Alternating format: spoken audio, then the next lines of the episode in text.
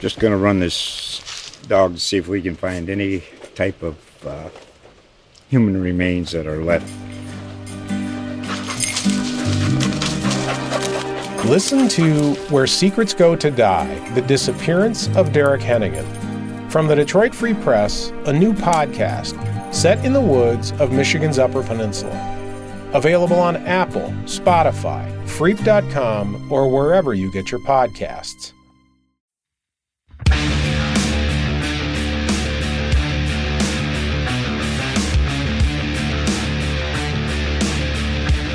What's up, people, and welcome to episode 86 of the new Ice City podcast.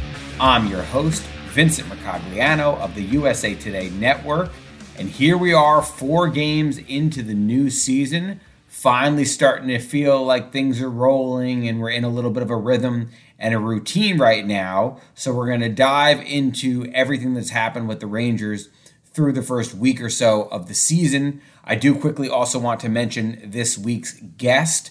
We have Julie Stewart Binks. I know her from working at SNY, where she does the Sports Night show and a few other things for them. But but she's a hustler. She's all over the map. You may have seen her on TNT or NBC or the NHL YouTube channel, Fubo TV. I mean, she really hustles and is all over the place. But her favorite sport and the sport that she has the most experience covering is hockey. And so Julie is kind of a fun personality and someone that I thought would be interesting to get on the show this week. We talk about her career path, we talk about her experiences covering everything from the OHL to the Stanley Cup playoffs.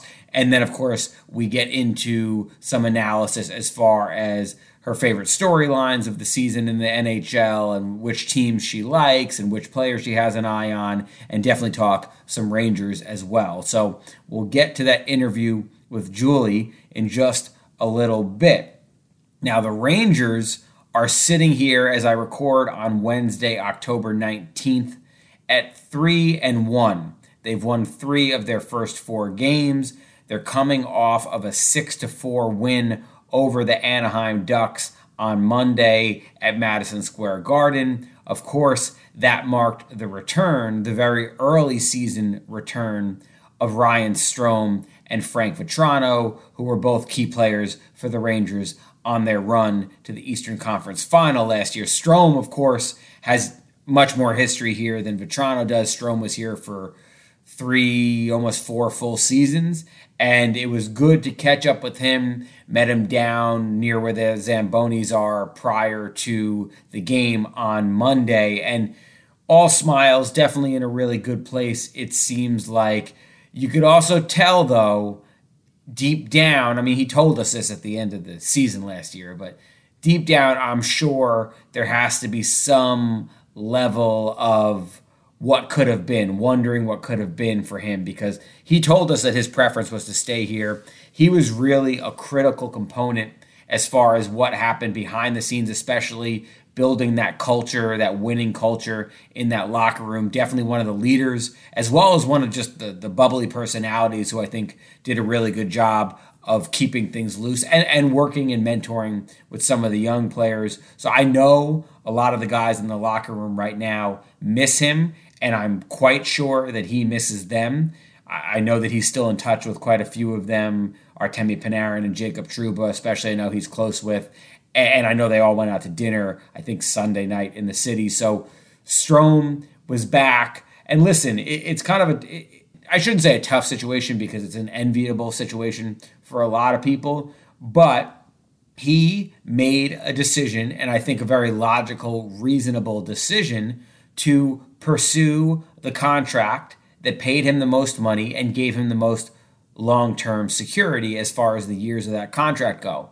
He's able to get a five year, $25 million deal from the Ducks. He was not going to get that with the Rangers. He knew that. And so he ultimately had to make the decision that gave him and his family the most long term financial security. The Ducks as we saw on Monday, are a team that, that's got some interesting young skill, but they definitely have some holes in that lineup. Looks like this could still be a development year for them. And for a guy who's coming down off the high of watching this team that he scratched and clawed and bled for, really come of age and start making these deep playoff runs, it's got to be a little bit of a tough pill to swallow. But Ryan, you know, as far as I could tell in, in chatting with him for a little bit on Monday, is in a very good place. Like he said, it could be worse than living in Southern California. And and that guy, I've told you guys this before, definitely one of the more genuine, interesting, and just good guys to deal with in the locker room. So he's missed here, I know, by a lot of his teammates and even by the media because he's such a good quote. He really kind of gets what we do. I've said this before. I think that he's a guy that could end up doing some media when, when his career is said and done, but still has a five year contract to go out, if not more, and we'll see how things play out for him in Anaheim. But as for the game, the Ducks were certainly overmatched. The Rangers' offense right now is clicking. Their power play is converting at a 33% clip. And that that's a good number, don't get me wrong. I, I, was looking at the NHL leaderboard actually before I started recording, and the Colorado Avalanche are currently at 50%. I put a big LOL next to that in my notes. So it's early. Obviously, these numbers can look inflated. If you're at 33% for the whole season, the Rangers would be thrilled with that. But I think what's even more telling than the percentage is just the way that they're moving the puck and, and controlling it in the offensive zone and just whipping it around with such purpose. And it's you you know what they're looking for. I mean, the main thing they seem to always look for is that Mika one timer from the from the left circle. And even though teams know it's coming, they still can't seem to stop it. But they have so many other plays that they work off of that. Obviously, you have Kreider at the net front, and he's been set up on a handful of opportunities. I think he only has one goal so far this season. It feels like he's not quite having the good fortune and the luck that he had last season, but he's had some really high quality chances. I know he definitely leads the Rangers as far as high danger chances are concerned on the power play. So you have him in, in front of the net. You have Panarin just roaming and constantly changing angles and constantly giving the defense something else to think about and setting up guys from all different spots on the ice. Panarin is absolutely on fire to start this season. And even we, we've seen now in, in recent games, especially on Monday, is Vincent Trocheck is starting to look really comfortable in that bumper slot. He scored the other night. He set up Mika for a goal the other night, and he just seems to kind of have a, a better feel with each passing game for where to position himself, where guys like Panarin and Zibanejad want him in order to set him up for some shots. And he's certainly not shy about pulling the trigger on those shots when he has a look. So the power play has been the the standout so far. I think it's been one of, if not the biggest reason for the Rangers' success, particularly on Monday night. They almost went four for four in that game. They, they went three for four and on the fourth power play, they ended up scoring like 22 seconds after the power play had expired. So, looking very, very dangerous there. That's such a weapon for them to have. But I also think at five on five, there's been a lot of encouraging signs as far as the offensive production or even just the scoring chances and the offensive looks that they're creating go. Kaapo Kakko, I think, has worked out wonderfully so far on that top line with Zibanejad and Kreider. He has two goals through four games. I was joking with him in the locker room today about that goal that it looked to me in real time on Monday night. He kind of was right in front for a rebound off of a shot from Mika. It looked like he was definitely the guy who finished it off. And the replay seemed to show that as well, but they originally gave the goal to Mika, and it took them like a period or so to reverse it and give Kakko credit for the goal. So I was joking with him about that today, and he was like, Yeah, I don't know what took them so long, which is kind of funny. You, you know, obviously, he takes a lot of pride in scoring when he can. But Kakko, I think not just the goals, I think he's looked really, really confident. I, have liked the way that he looks on the forecheck. I've liked the way that he's controlling the puck in the offensive zone. I, I think his passing ha- has been good as well. I think you're really seeing him gain some comfort with Zibanejad and Kreider. And to me, it looks like that combination could last for quite a while. And even Alexi Lafreniere, who has had the opportunity since Vitali Kravtsov got hurt on opening night to play on the second line with Panarin and Trocheck, Lafreniere is looking pretty comfortable to me in that spot as well. He's got three points already through four games. So both of those guys are really seizing the opportunities, and it's making that top six look whole. It's making that top six look the way that we think it should. And we've talked about this on the podcast before. If you're trying to put your best players in the top six because you know the top six is going to eat up more minutes or most a, lot more minutes than, than the bottom six, I should say. That these are the guys that, that belong in those spots. These are the Rangers' most talented forwards, and it looks like Gerard Gallant for now is planning to keep it that way. We'll get a little bit more into that in a minute.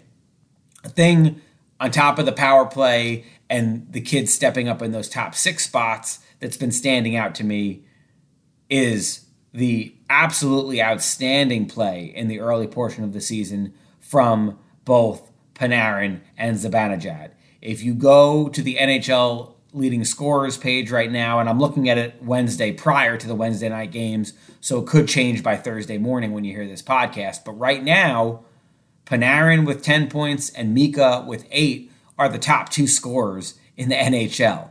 Those guys have come out of the gate on fire, and it's really something that the Rangers feel like they can hang their hat on right now. And I actually had this conversation with Mika today. I'm going to write about it, I think, at some point soon. And it's something that we've talked about for years. But I was talking with Mika a little bit about my very first press conference with David Quinn, who's going to be returning to the Garden as the head coach of the San Jose Sharks on Thursday. The very first time that I heard Quinn talk in person was at the introductory press conference for Artemi Panarin in 2019. And I remember vividly at that press conference, Quinn said, Our plan is to have a top line of Panarin, Zibanejad, and Buchnevich. We saw that combination for, I don't know, a couple games. And it really, for the vast majority of the last three seasons and now this season, has been Mika on one line, Panarin on the other it's almost become a part of this team's identity. And I know many people have clamored for, and I have admittedly been very curious and written about it myself, to see what it would look like if you gave Panarin and Zibanejad an extended look together. But as I was saying to Mika today, and, and he, he, he very much seems comfortable with the current arrangement, it seems like to me. They get their time together on the power play, which is incredibly dynamic, as we just touched on.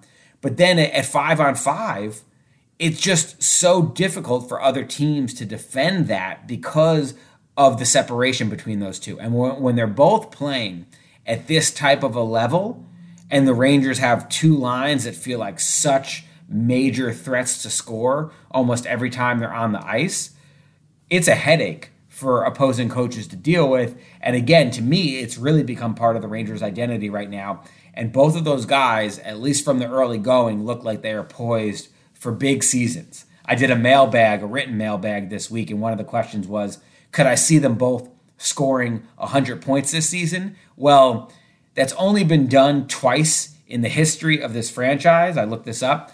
One was 1971, 72. They actually almost had three guys with that line of Jean Ratelle, Vic Hadfield, and Rod Gilbert.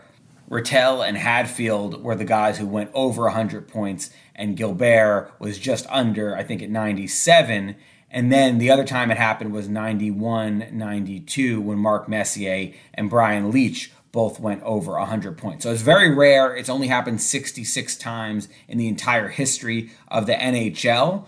But if there's a pair of guys that can do it, as far as the pairs that the Rangers have had in the last 30 years, Panarin and Zibanejad seem as well equipped to maybe pull that off as anybody since Messier and Leetch did it back in the early 90s. So I'm not necessarily predicting that, but I think you can envision, especially with the way that they've been playing early on, that these two guys might both be in for special seasons. So when you have two guys playing like that at the top of your lineup and leading your offense, when your power play is clicking the way that it is, and when the young forwards, especially, are stepping up and playing as well as they have been, that has been a recipe for success for the most part for the Rangers, other than that one loss that they had in Winnipeg on Saturday which was the third game and three out of four nights. And, you know, there's a variety of reasons why you might be able to look at that and say, okay, they weren't quite at their best or at their sharpest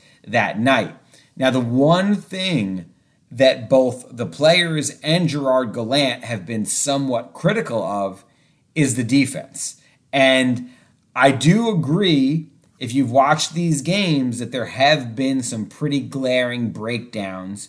And there's also been some occasional sloppy play with the puck where I feel like they're not breaking it out all that cleanly. And, you know, we've seen some turnovers in the neutral zone as well. So there have been these mistakes that they make and it becomes more jarring because a handful of them have led to goals. It happened twice in the third period of that game on Monday against the Ducks. The Rangers had the game in hand. The result was not in doubt, I would say, but I still think it annoyed them a little bit to be giving up those late goals, especially for the sake of Igor Shesterkin. They know that he's such a big part of what they do and has stood on his head for them so many times.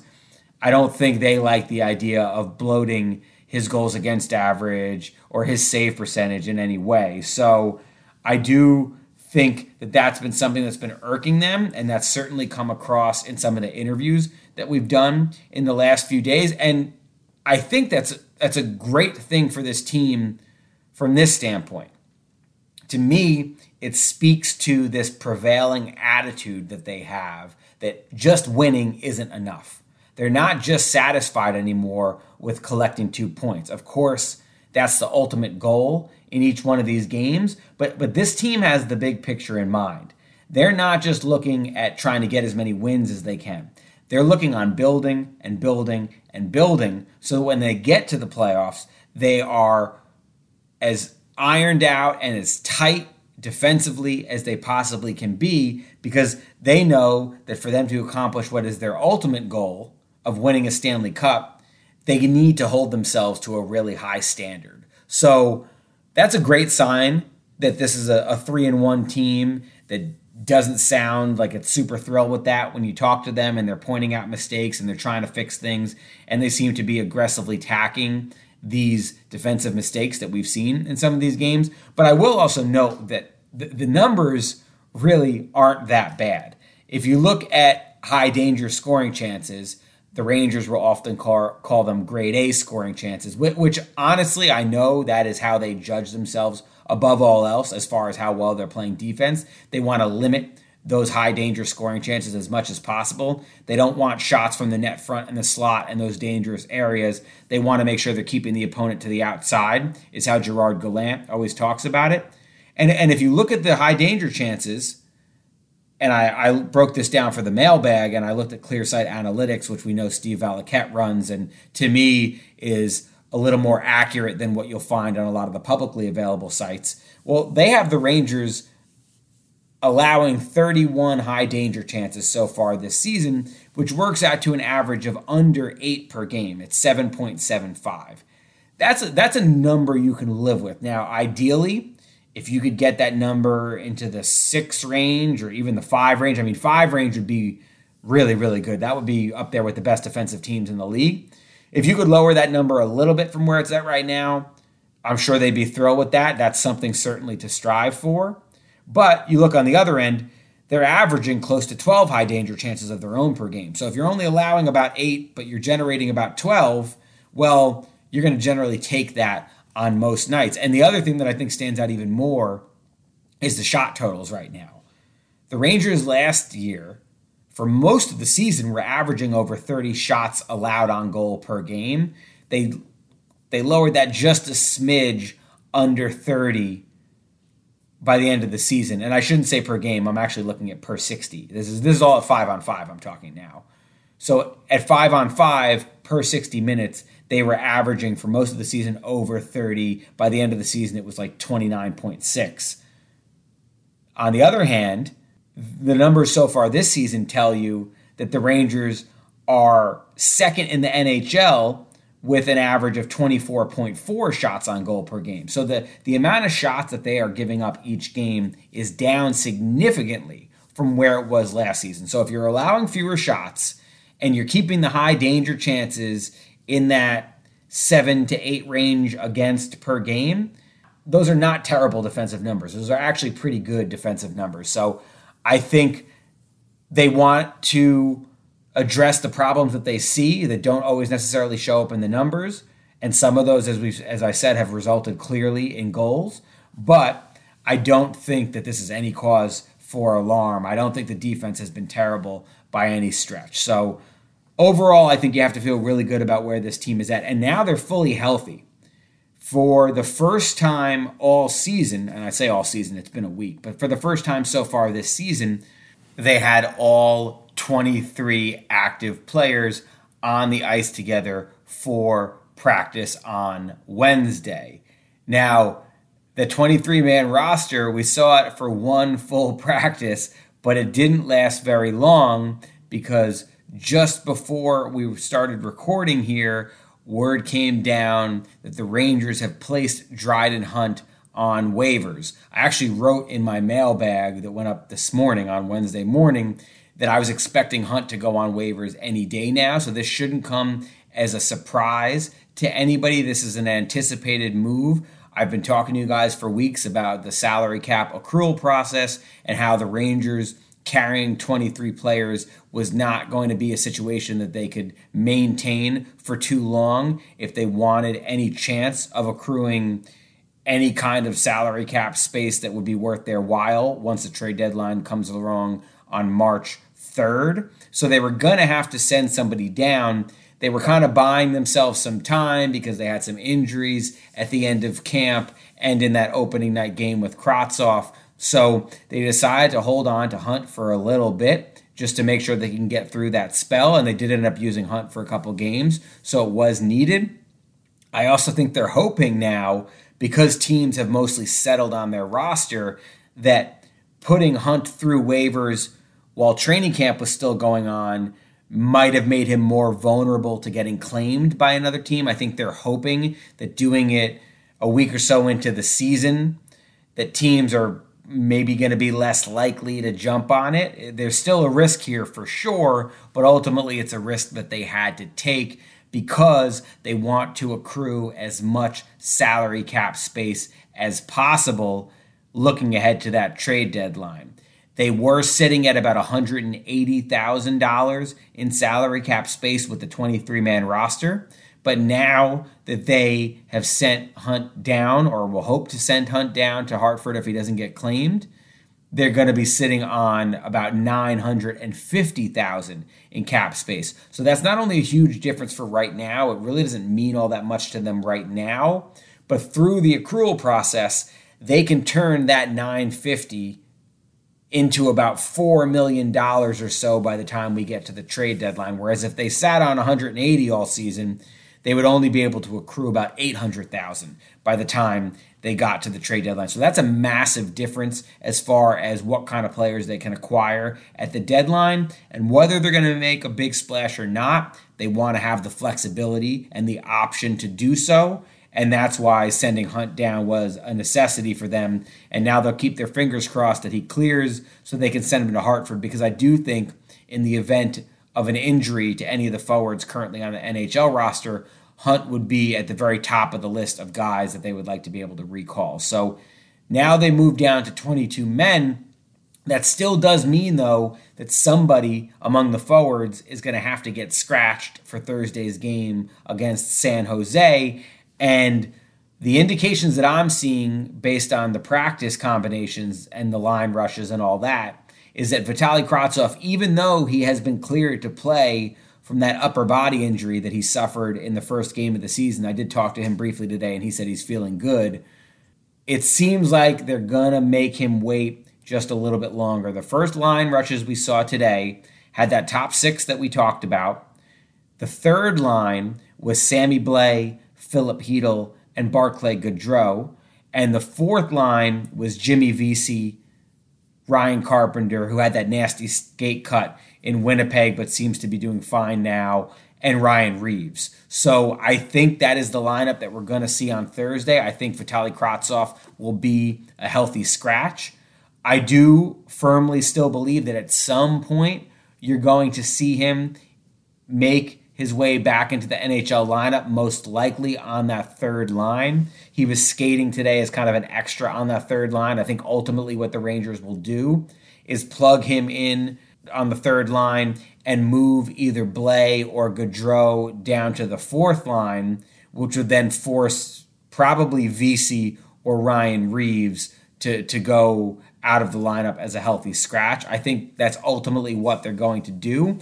But because they're playing well right now, because they're winning right now, I don't think Gerard Gallant is too anxious to make that move. I think it's probably going to take a loss or something that he sees that he doesn't like in order to make him finally make that decision and put Kravtsov back in there. But it does not look like that's going to be the case for Thursday night. We'll see how long it lasts. So, with that, we've been talking for a while here. It's kind of a longer opening segment than I planned, but I guess that's how these things go sometimes. For now, though, let's transition and let's get to our interview with Julie, and then I will be back following that to dive into some of your questions.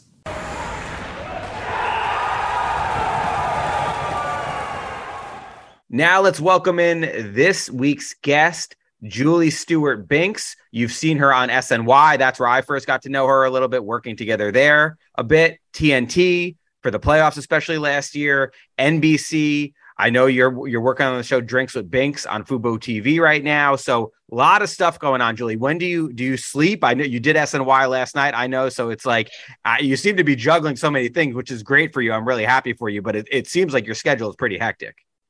Well, first, Vince, it is an honor to be on the pod and talk with you. As you mentioned, we chatted on SNY last year. You had some long flow going. I remember that because it looked like we had dueling flows on TV. Um, I was like, oh man, that guy's hair is way better than mine, and he doesn't have extensions. But uh, I, yeah, I mean, I don't sleep, but that's for a different reasons. I, I, I'm a big sleep talker. I'm just I'm just yib yabbering all night long. Um, but for the most part, like it sounds like I'm I'm always busy. It's just because I'm. It's like I have a lot of extracurricular activities, but not not. I'm not competitive in one of them. They're just all different fun clubs and things that I'm doing. But it's it's great to be able to kind of do a whole bunch of different stuff, and and that is because being at Fubo TV, being able to do so many other different things. I love that because, you know, there's, it's really great these days in media. There's so many different opportunities. And coming from Canada, where it was kind of like Tetris, like it was like you could only get a job if someone else left and people didn't leave. And so I was lucky, like in Saskatchewan, where I lived, where, sorry, I moved to Saskatchewan for a job because someone left the sports um, sports desk and went to the morning show. So that was like the first time a job had opened up in like 25 years. So that's what it was like in Canada, at least for me. And so coming down here, there's just such a proliferation of opportunities. It's it's it's fun every single day. It, it, it's awesome. You're crushing it. I, I, I was joking with you before. I was looking for some. Fa- I'm I'm a fantasy football player, and I was looking at some some stuff online recently. I saw you on with Matthew Berry, and I was like, oh, I didn't know she did fantasy football. So I got a kick out of that. But I, I also know that hockey seems to have a special place in your heart. I know you told me that's your number one. And, that's one of the reasons that I thought of you to come on the pod. So tell me about your your love affair with hockey. Obviously Canadian, so I'm sure that helps. But but wh- where does it kind of start for you? Yeah, it definitely starts in Toronto, which is a love affair. Definitely, it has an up and down curve for sure. But being a Leafs fan growing up, I played hockey. I was a competitive. I was a competitive figure skater first, and then I decided to play hockey because I could skate. And like my mom was like, "You should play hockey," and I was like, "Okay." And she, I still, I played like men's league at Chelsea Piers. Um, and I was nervous to go recently because I hadn't played the whole pandemic, and I was like, "Oh, I don't want to get a concussion, not be able to talk on TV the next day." Like, not anything about the game, more like how is the game going to destroy my body because it likely will. My mom was like, Remember, honey, when you went to your first hockey game and you didn't know the rules? And I was like, Yeah. And I also wore figure skates. I was like, Oh my God, I played hockey with an on an old all boys team in figure skates for the first time. Oh my God, like the uh, absolute embarrassment. But whatever, I played with those guys for ever growing up and they eventually started passing me the puck like four or five years in. And then um, just just playing hockey pretty much my entire life not like really competitively just like house league. And then I went to university in Canada and decided to do some local TV stuff, mostly because my mom, my mom has had a very big influence on my life, but she was a radio broadcaster, TV broadcaster in Canada. So she's like, "Oh, you should volunteer for this." I was like, "Okay, mom." I realized my the book on my life is just going to be like, "Okay, mom, like whatever, whatever. Okay, sure, I'll try that thing." And I loved it, of course, and then was able to do like local TV stuff in Kingston, Ontario, because I went to Queen's University and did like the Kingston Frontenacs for TV Cogeco. And after I did my master's, I came back, did a lot of OHL stuff, which was all volunteer, and I would like would travel to either the Frontenacs and like stay with friends in in Kingston or then go to Niagara and live in my grandma's retirement residence and cover the Ni- Niagara Ice Dogs, which was actually like a really sweet time because I got to spend a lot of time with my grandma there and then go to the games and and just get reps and get like a demo together. And so I was so fortunate then I worked with the Boston Bruins in their scouting combine because their scouts saw me like every game and they were like, Hey, you watch these guys all the time. You know their personalities. Come work with us. So I was like, What? Like media gets to go to a combine room? That, that was one of the coolest things I've ever seen. Because now a lot of those players are still in the league, of course. And kind of seeing how the scouts grilled them or how they liked them, didn't like them was interesting. And they were very much like, curious about body language. Like if scouts are one of the most interesting group of people in the entire world. Yeah. Um, yeah. That's another conversation, I guess. But then, yeah, long story short, worked in Saskatchewan. I was a reporter at CTV Regina. Shout out Regtown, city that rhymes with fun. And I covered the WHL, Regina Pats, Moose Jaw Warriors, Swift Current Broncos, Prince Albert Raiders, you name it. And then I magically got a job in LA, probably by mistake, but I got there and then got to cover the LA Kings and was the Anaheim Ducks sideline reporter for three seasons. So that was one of the best jobs I've ever had. Um, you know what it's like. You get to travel with the team. You get to be like the, it's all about the people. And like the Ducks broadcasters were so fun. We had the best time on the road ever. And as they were just in town recently in New York and the New York area.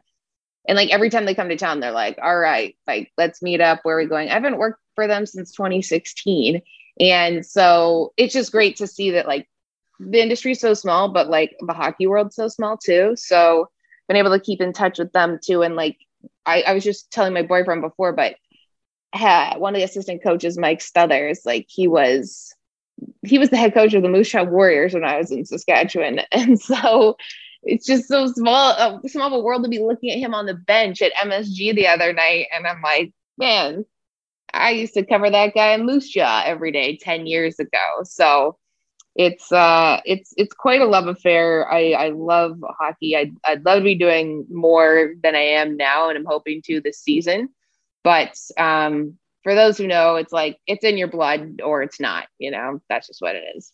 It's that is quite the journey. That's uh, it includes those. I definitely want to hear some some stories from those scouting meetings at some point. I don't know if we'll Oh, get yeah. to, if we'll get. I didn't thing. have to sign an NDA, so I mean, like it's it's all out there, but it was great. Yeah, Yeah, that- interesting lesson in psychology for sure. Oh yeah, they. I mean, they pour over every little way that they could judge a person's character. Like they, they're they're all about it. It's crazy what they go through those Mhm. prospects. So, uh, your hockey journey, like I touched on, you you're covering a lot of different stuff now, and you know I, I watch you on SNY all the time and all that. But I know last year you did get a chance to cover the playoffs. You did some stuff for TNT. So, what was that experience like? Do you have any favorite memories, stories from from that whole experience? Oh gosh, like Vince, it was my dream job. Like it was, you know how you work in this world in this industry, and you know whoever's listening, whatever job you have, and you you like think and dream about that job, and it's like then you you actually you actually get it, and it was like I was I was so shocked. I, I mean, it was very quick. It happened like the week. It happened like the Thursday before the playoffs starting, like on the Monday. And my birthday was on the Saturday and I like shut it down. I was like, no birthday happening because like I was like, I can't get COVID and ruin this opportunity. so I was so pumped. And I also told TNT, I was like, because I was on Toronto, Tampa. I'm like, hey, I'm from Toronto, just so you guys know. Like, I don't want that to be a conflict of interest. They're like, oh no, like you can help tell the pulse and the stories of the city and the fans. I was like, man, that's a very good point. So I saw Nabil Karim, who had worked at TSN doing NBA Raptors, and he had lived in Toronto. And I was like, oh, okay, interesting. You know, they, they're kind of tapping into that in a way.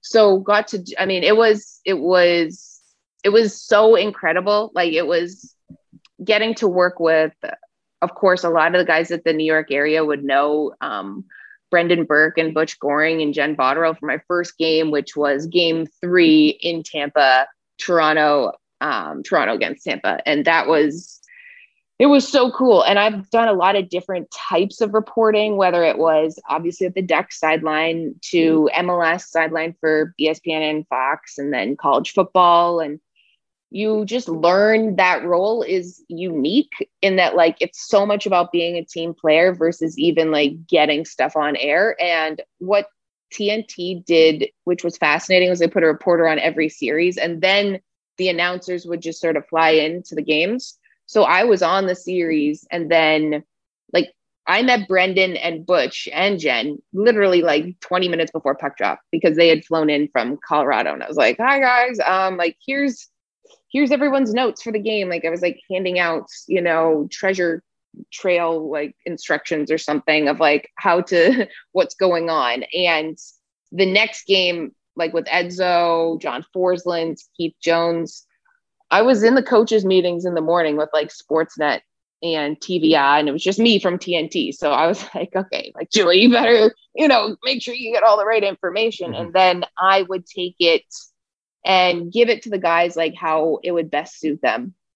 Younger JSB would have been like, I'm the only one here. Like, I get all this information to myself and they can figure it out. Like, not that kind of malicious, but you know, you're kind of like hungry for spotlight, hungry for time. Yeah. And I was just like, no, like, you know, Sheldon keeps talking about Pierre Engvall and Mikheyev, like Jonesy, you're right between the benches. That's yours. Or like Edzo, here's some like good analysis stuff. Like John, here's some like maybe bigger picture things. Just try to like help out the the people as much as possible. And then I would take like my hits would never come from a lot of that stuff. It would come from I like finding stuff that no one is going to have. Like I know for sure that no one is going to say what I'm going to say. So I had the one I'm most proud of from my short time there was like being able to get Bruce Arians on the phone, of course, former NFL Super Bowl winning head coach for Tampa Bay Buccaneers, who won the Super Bowl when John Cooper won his first Stanley Cup in 2000. In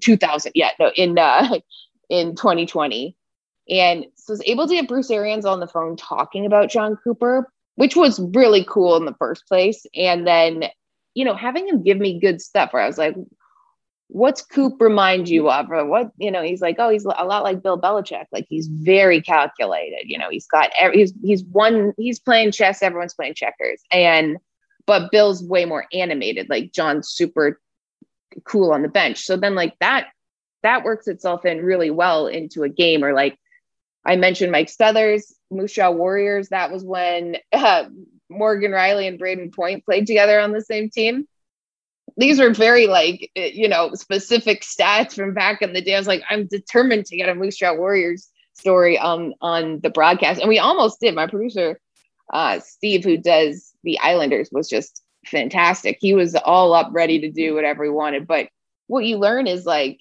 eh, eh, this is a saying in in writing. You know, it's like you have to be able to kill your darlings, where people don't realize um, whether you're in the game or outside the game, like you'll have stuff you want to add, you'll have stuff that you want to put in, and you're like, I can add, I can add. Like you guys are talking about Corey Perry, I got Ryan Getzlaf on Corey Perry, I got Ryan Getzlaf on Corey Perry, and you're just like reminding your producer who's doing 500,000 things, and then the story changes, and Corey Perry is no longer relevant, and you're like, okay, we move on, and you just have to like be able to like that story we can maybe that will resurface at some other point but right now that's not the story. Move on um, you know, jab something on goaltending or whatever. So it, it, it just like takes it takes like a certain level of of maturity and understanding like that it's not about you and you are like n- nearly just facilitating the broadcast which takes i think a lot of people at least it took me a while to figure that out but anyway, getting to be at the, you know, rink every day, I had missed it so much covering like my hometown team, who was very difficult to work with, to be honest. But like they, I was like, I'm from Toronto. I went over. I was like, hi guys, I'm from Toronto. And they just like all, all the staff just kind of looked at me. I was like, cool. I'm yeah. gonna walk back. And like Tampa, Tampa was so easy to work with because they'd won two cups in a row. Like, of course, they're gonna let me do whatever I want. And I knew John Cooper when he won the Calder Trophy with uh, the Norfolk Admirals back in like 2012. I was at uh, like a cup party and I met him there, so it was you know good relationships. But long story short is like you kind of realize like what relationships you've had and the people that like everything will come to fruition at some point. And I look at that with like Ryan Strome. I covered him with the Niagara Ice Dogs. Then he's with, you know, the New York Rangers last year, and then he's with the Ducks. I'm like, man, Ryan Strome and I have had like almost like weird, oddly weird intertwined careers. him way more successful than me, but it's uh, it, it's really interesting to kind of see everything come full circle when you get an opportunity. But sadly, I got COVID during that and uh, which I literally was melted, dead, like not actual. I was just very depressed. And the worst part, Vince, I'll just say was I got COVID in Toronto. I was very diligent about my mask wearing, about everything. So I just didn't want it. I didn't want something to sideline this incredible opportunity. Obviously, didn't want to hurt anyone else. But I I got it and I was then in a hotel in Toronto that was right across the street from Scotiabank Arena. And it was literal torture to know a game seven was going on across the street, of mm-hmm. which I mm-hmm. would have been on in my hometown. And I could hear the goal horn from the hotel go off before the TV. So I remember just sitting in that room in quarantine, like, I'm not a reporter anymore. I'm like, I'm back into just hopelessly tormented Leafs fan zone. And when it was 2 1 with the time winding down the third and like not hearing that horn go, I was like, I think I just like yelled out into the abyss of that hotel room in quarantine. like it was no, it was a dark, dark place, but I was just happy to get the two games regardless. Yeah, that's brutal. That's brutal. But yeah, and then you did come back for the later rounds, though, right? And not for TNT. I was just hired for the first round. So it's kind of like, well, too bad you got COVID. but I saw you on the ice at the at the Stanley Cup final. Yes, I worked for the NHL. I was really fortunate. They we did a third a thing called third period um, live show out of the NHL offices where we watched the third period of the conference final.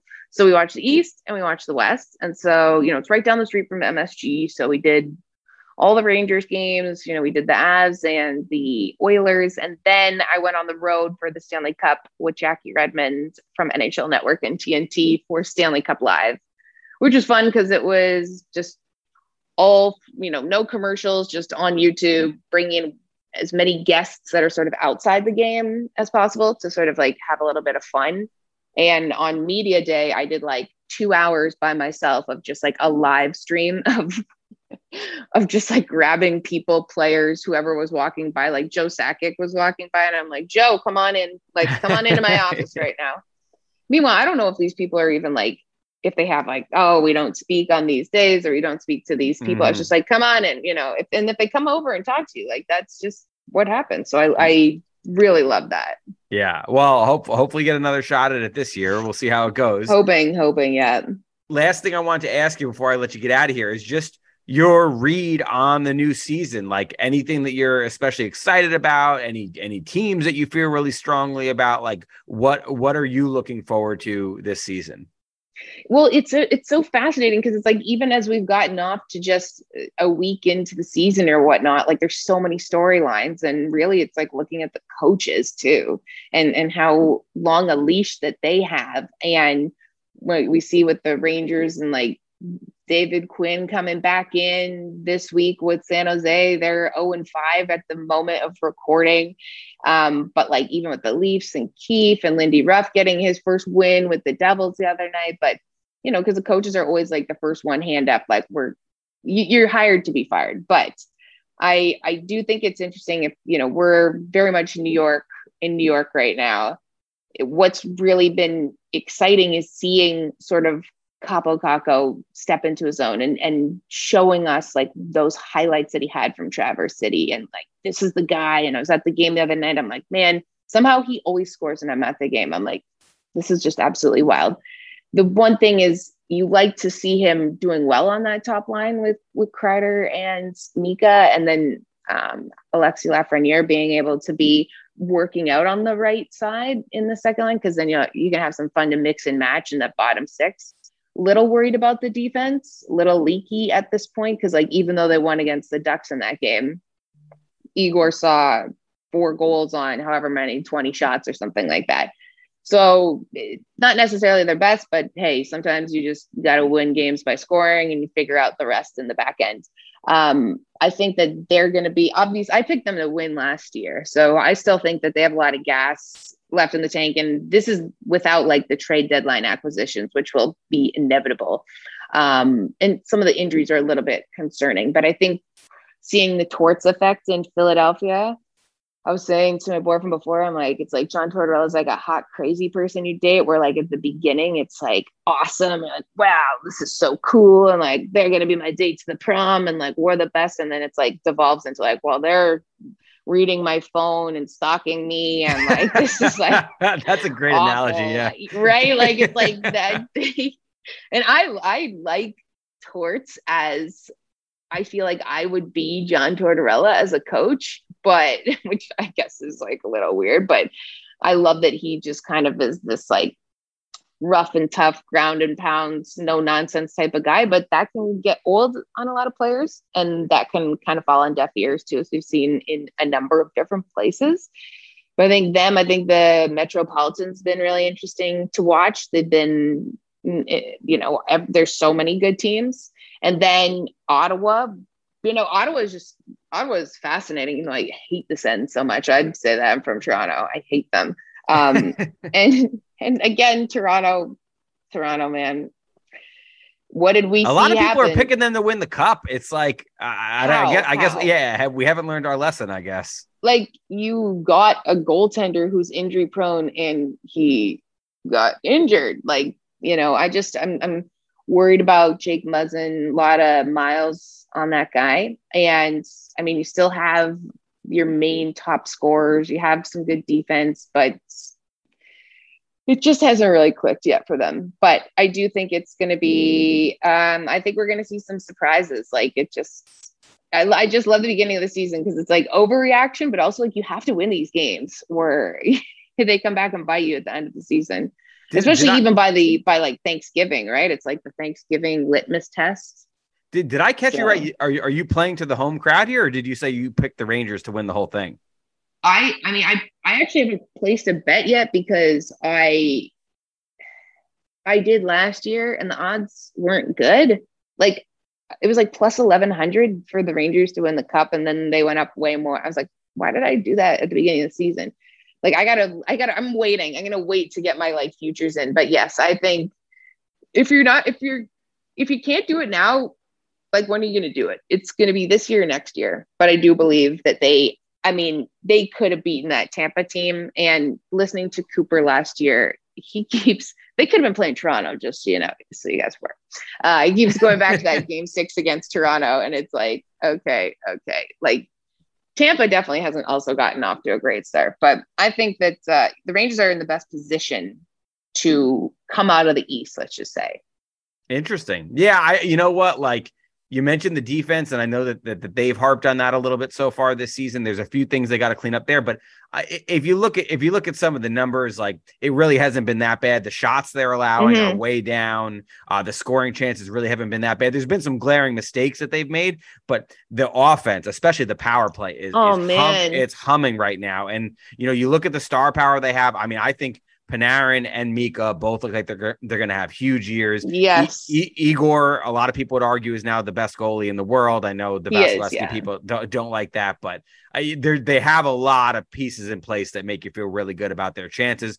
If those kids can all take that next step and pull their and weight. it feels like they can like if they can just slot like in can. it just yeah. it sucks for Chytil but like if he can then just sort of like corral the bottom six and like work work out in that way then like you have those guys that you had early round picks with slot into those high positions, and then everything else can kind of figure itself out. You have the best goaltender in the world. I do believe it is Igor. And like Panarin looked so stealth the other night against the Ducks, man. That laser, absolute laser he had that just beat John Gibson was out of this world. Um, and and Gibson made some pretty good saves on him too earlier in the game, but they are, and I mean Mika is just next level too. So Mika, I yeah. think to me that's been like one of my hot takes this preseason. Is I think you, I would make the argument at this point that that Mika is an even more important player to them than Panarin. Yes, I agree. And, and Mika, the way he took off in the playoffs last year, he looks like he's poised to I think do some big things this year as long as he stays healthy. So uh, I, I, am yeah. kind of on the same page with you. I'm not making any any Stanley Cup predictions quite yet, but they, they look like a team that's going to be in the mix right now for sure. Yeah, definitely play to the home crowd, right? And they're doing well, so yeah, better than yeah. my hometown crowd at the moment. So and I, I told I, am saying I was reading a lot of predictions where people were taking the Leafs to win, and I was like, I know, did I miss I something here? Too, and I was like, come on, guys, like isn't this the definition of insanity? Yeah, but you know. whatever. I'm just I'm from Toronto, so I can say that. yeah. Know? Yeah. Yeah. All right, Julie. Well, I got to get to practice. I really, really appreciate you taking the time, especially after I know you worked late last night. So thanks so much for coming no, on. No, thank us. you. This is an honor to be on Vince Mercogliano's podcast. That's I'm a huge fan. So you're overselling it. Work. You're overselling it, but I appreciate it.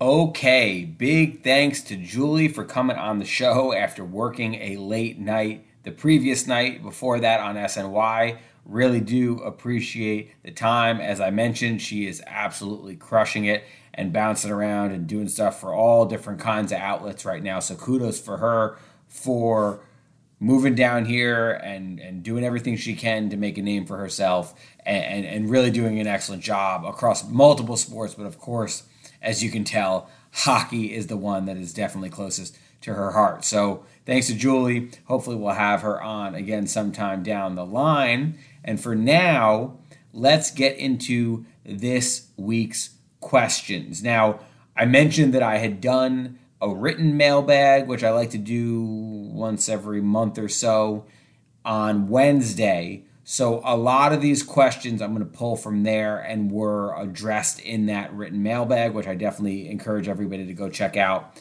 at lohud.com slash sports slash rangers. I'm going to get into a couple of the questions that I didn't get to answer in that mailbag, so we'll address them here instead. But I'm also looking now because the Hunt news did just break a little while ago, and I'm getting a lot of questions about why he was the guy that they decided to waive and exactly what this means for the salary cap situation moving forward. So I just want to expand on that a little bit as sort of our first question here. Why Hunt? I think it became fairly obvious when Jimmy Vesey had the kind of camp that he did, and the Rangers decided to give him that one year contract that he had surpassed Hunt in the pecking order and a big reason why, a big advantage that he has over Hunt is that he kills penalties and Hunt does not. I know that might be a little too simplistic or that might not be everybody's favorite answer to that question, but I absolutely believe that is part of it. The Rangers want fourth liners who will kill penalties because they, beyond Kreider and Zibanejad and Trocheck, if you look further up in the lineup, there's not that many guys that do it. Obviously, Barclay Goodrow is a guy they're going to lean on a lot in that role, but that's only four guys as far as the forwards are concerned. So you need forwards at the bottom of your roster who will kill penalties for you. That's why the Rangers like Ryan Carpenter, and that's why they like Jimmy Vesey. So I think Vesey has had a pretty clear advantage over Hunt. He hasn't given you much offensively so far this season, but I do think he's been very solid defensively. I actually don't think He's been on the ice for a goal against yet this season. So the Rangers are liking what they're getting from Vesey right now. It does look like moving forward, at least until Kravtsov gets back in the lineup, that Vesey is going to hold down that left wing spot on the fourth line. And he was the guy that was directly in competition with Dryden Hunt for that role. Now, Hunt brings elements that Vesey doesn't. I think he's a stronger skater. I think he's a more physical player. So I know Gerard Gallant likes him for those aspects of his game. And as I mentioned, I do think the Rangers are really hoping that he'll clear waivers and they can stash him in Hartford and possibly recall him in the event of an injury. But it really kind of came down to Vesey and Hunt. I know a lot of people are talking about Ryan Reaves. There is, in my mind, unless his play really falls off a cliff months into the season. They're certainly not going to make that decision yet. But if, if we're two, three, four months into the season and Reeves is struggling, maybe at that point is when they might consider a waivers type of a move with him. But we've talked about how much he's loved in that locker room, how much the Rangers love his veteran leadership and his presence and that intimidation factor that he brings. And even though he doesn't fight very often, we saw in Minnesota that when he needs to step up or wants to step up for his team, he's very, very capable of still doing that. And I know that was a big rallying point for the Rangers in that first road game of the year against the Wild. So Reaves is not going anywhere. It wouldn't shock me if he gets some healthy scratches in the next few weeks.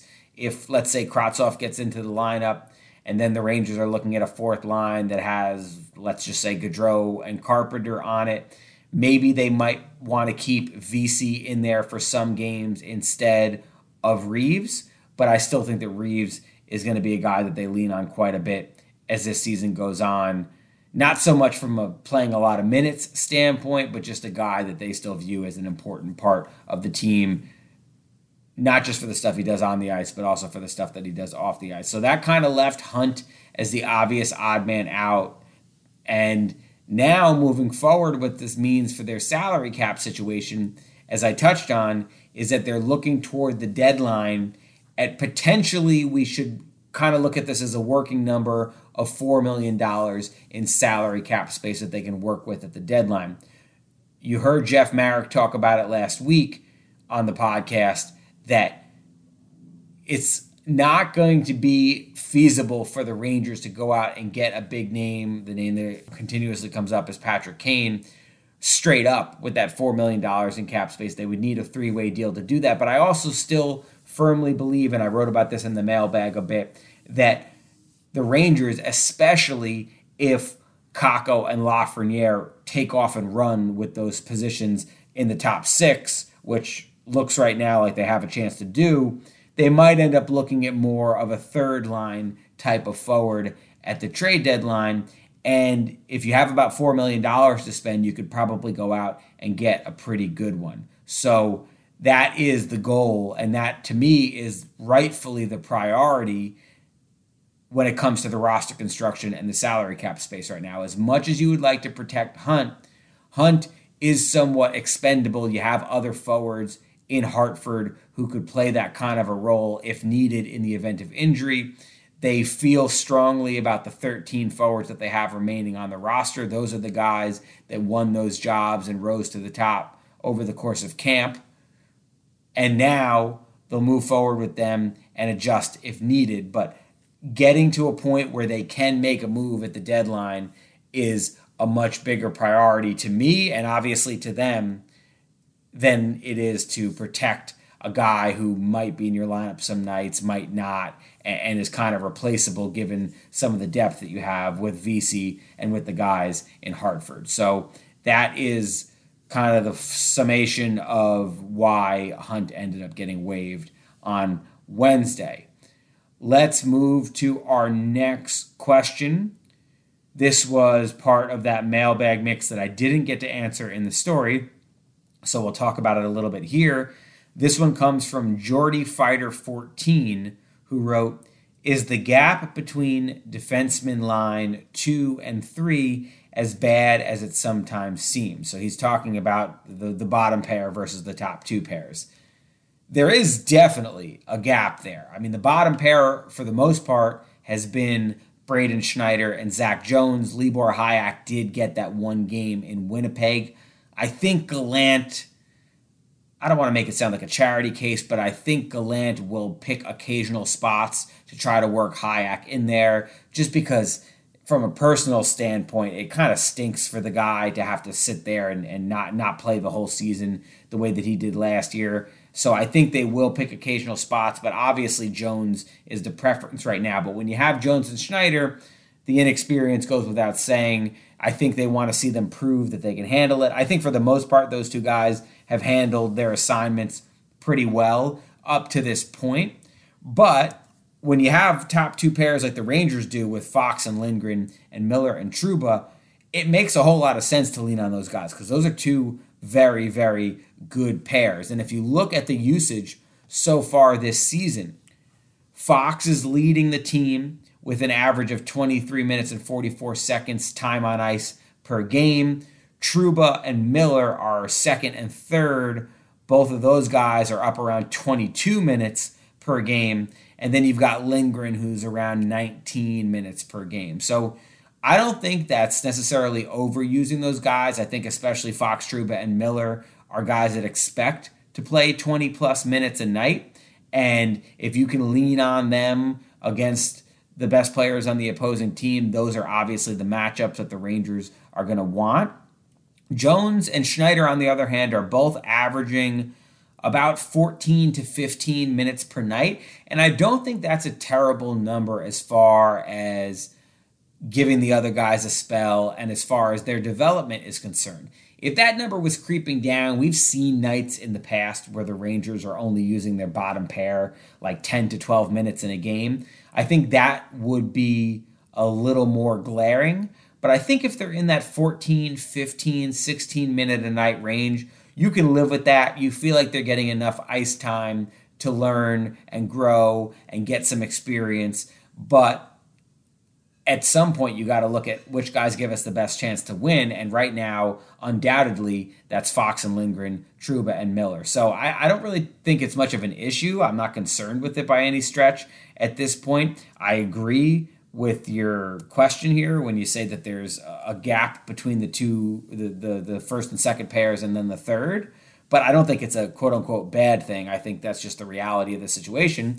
And I don't think there's going to be many circumstances where you're playing your, your bottom pair as much as you're playing your top two pairs. So I think right now the Rangers are very comfortable with where it's at. And, and the biggest concern, I think, was would they give Jones an opportunity to play?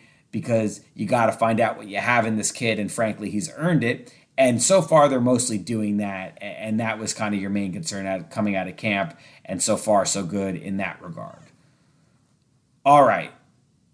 Let's now get to our final question. And a lot of people last night were sending this one my way. So it's really a lot of people who whose question I'm addressing here, not just one person. And that is the news that came out. I, the first person I saw that had it was Pierre LeBrun. I know Gary Bettman, the commissioner, had a press conference in New York City on Tuesday where he spoke about the possibility, and this is a new possibility, not many people had heard about this prior to Tuesday, that maybe, just maybe, the salary cap will increase more than we expected it to for next season.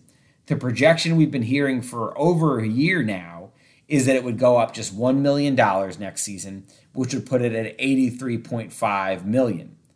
That would have left the Rangers in a really difficult spot with about 18 and a half million by my projection with about 10 to 12 players to sign and that includes some really important players like K'Andre Miller, Alexis Lafreniere, and Filip Chytil. A $4 million increase, which is what Pierre and others reported on Tuesday that Bettman said could be the case now. Now, it's not locked in, but they're floating this as a possibility, and that tells me that they think there's a real chance an increase of $4 million instead of $1 million would be massive for many teams in the league and especially the Rangers. That would push their available salary cap space for next summer to about $21.5 million. And they'd still need to squeeze about 10 to 12 players in for that amount of money. So it remains pretty tight. But you can feasibly figure out a way where they can pay Miller, they can play Lafreniere, and to me, the guy who this might make the biggest difference for is Filip Chytil. I wrote as one of my predictions at the beginning of the season that I think Chytil's going to have a good year, and that could ultimately price him out of New York. But this could make the difference between keeping Chytil or not, potentially. Now, the type of season that all these guys are going to have is going to make a huge difference in the bottom line here. We don't know what their salaries are going to look like because we don't know what they're going to be able to command based on how well they play this season. But again, if you're talking about $21.5 million, I've said before on the conservative side, maybe between Miller and Lafreniere, you're looking at eight to ten million to pay both of those guys. Again, this is just a guess at this point because if both those guys are all-star caliber this season, then that changes. Or if one of them has a bad year, that could change. But eight to ten, maybe you could squeeze the two of them in for about that amount. That would leave you with 11, 12, 13 million dollars to fill out the rest of your roster. And a lot of those are going to have to be cheap guys, younger guys potentially, like a Brennan Othmann, like a Will Cooley, but but it becomes much more feasible for them to then maybe be able to hopefully they would I would assume because I don't think you're going to find many third line centers with the upside that Filip Chytil has be able to keep Chytil. They've got some other guys coming off the books as well. Sammy Blais, Vitaly Kravtsov, Zac Jones. They're going to have some tough decisions to make on those guys. But man, I'm telling you right now, I think Chris Drury and a lot of other GMs would be doing cartwheels if they get that $4 million increase, which would push the salary cap up to $86.5 million for next season. That would be huge. A lot of these contending teams are squeezed really, really tight right now. And that breathing room would be would be a huge get for a lot of these teams. So it's definitely something to keep an eye on. It's going to depend on escrow and whether the players can finish paying off their escrow this season. That's been a lingering effect from the lost revenue during the COVID 19 pandemic. So, will they generate enough revenue this season to fully pay off that escrow? It sounds like there's a lot of optimism about that right now and we're not going to get a final answer for a while. But again, the fact that Bettman threw this out there, if he didn't think there was a realistic chance, I don't think he would have floated the possibility. That that's just my hunch at this point. And so you can maybe start to cross your fingers and hold out some hope that maybe the Rangers will have more salary cap space for this coming summer than we thought. I still don't think that means they're going to be in a position to go out and make a huge free agent signing but I think it puts them in a better position to retain the most important players on the roster right now, and then maybe add a little bit on the fringes if there is a position that they feel like they need to address. So that's very good potential news for the Rangers and for the rest of the league and for the players because let, let's face it, the higher the salary cap goes, the more the players can make, and their salaries, because of the flat salary cap era, have been stagnant for quite a few years now, and I know a lot of them would very much appreciate if they could start to get a little more breathing room in that regard. So we will see how that plays out. That will do it for this week's show. We're going to call it here. Thanks to Julie for taking the time to come on. Thanks to everybody who submitted questions for the mailbag this week. Thanks to everybody who listens and subscribes.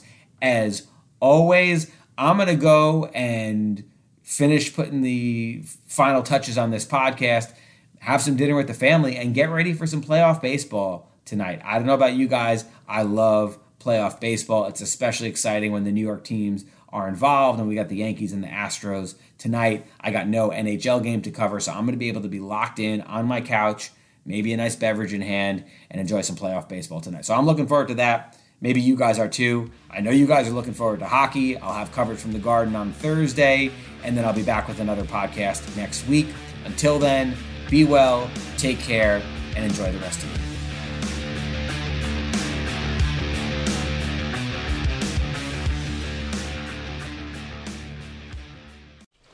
Just going to run this dog to see if we can find any type of uh, human remains that are left.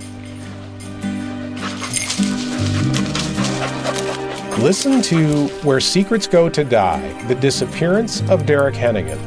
From the Detroit Free Press, a new podcast set in the woods of Michigan's Upper Peninsula. Available on Apple, Spotify, Freep.com, or wherever you get your podcasts.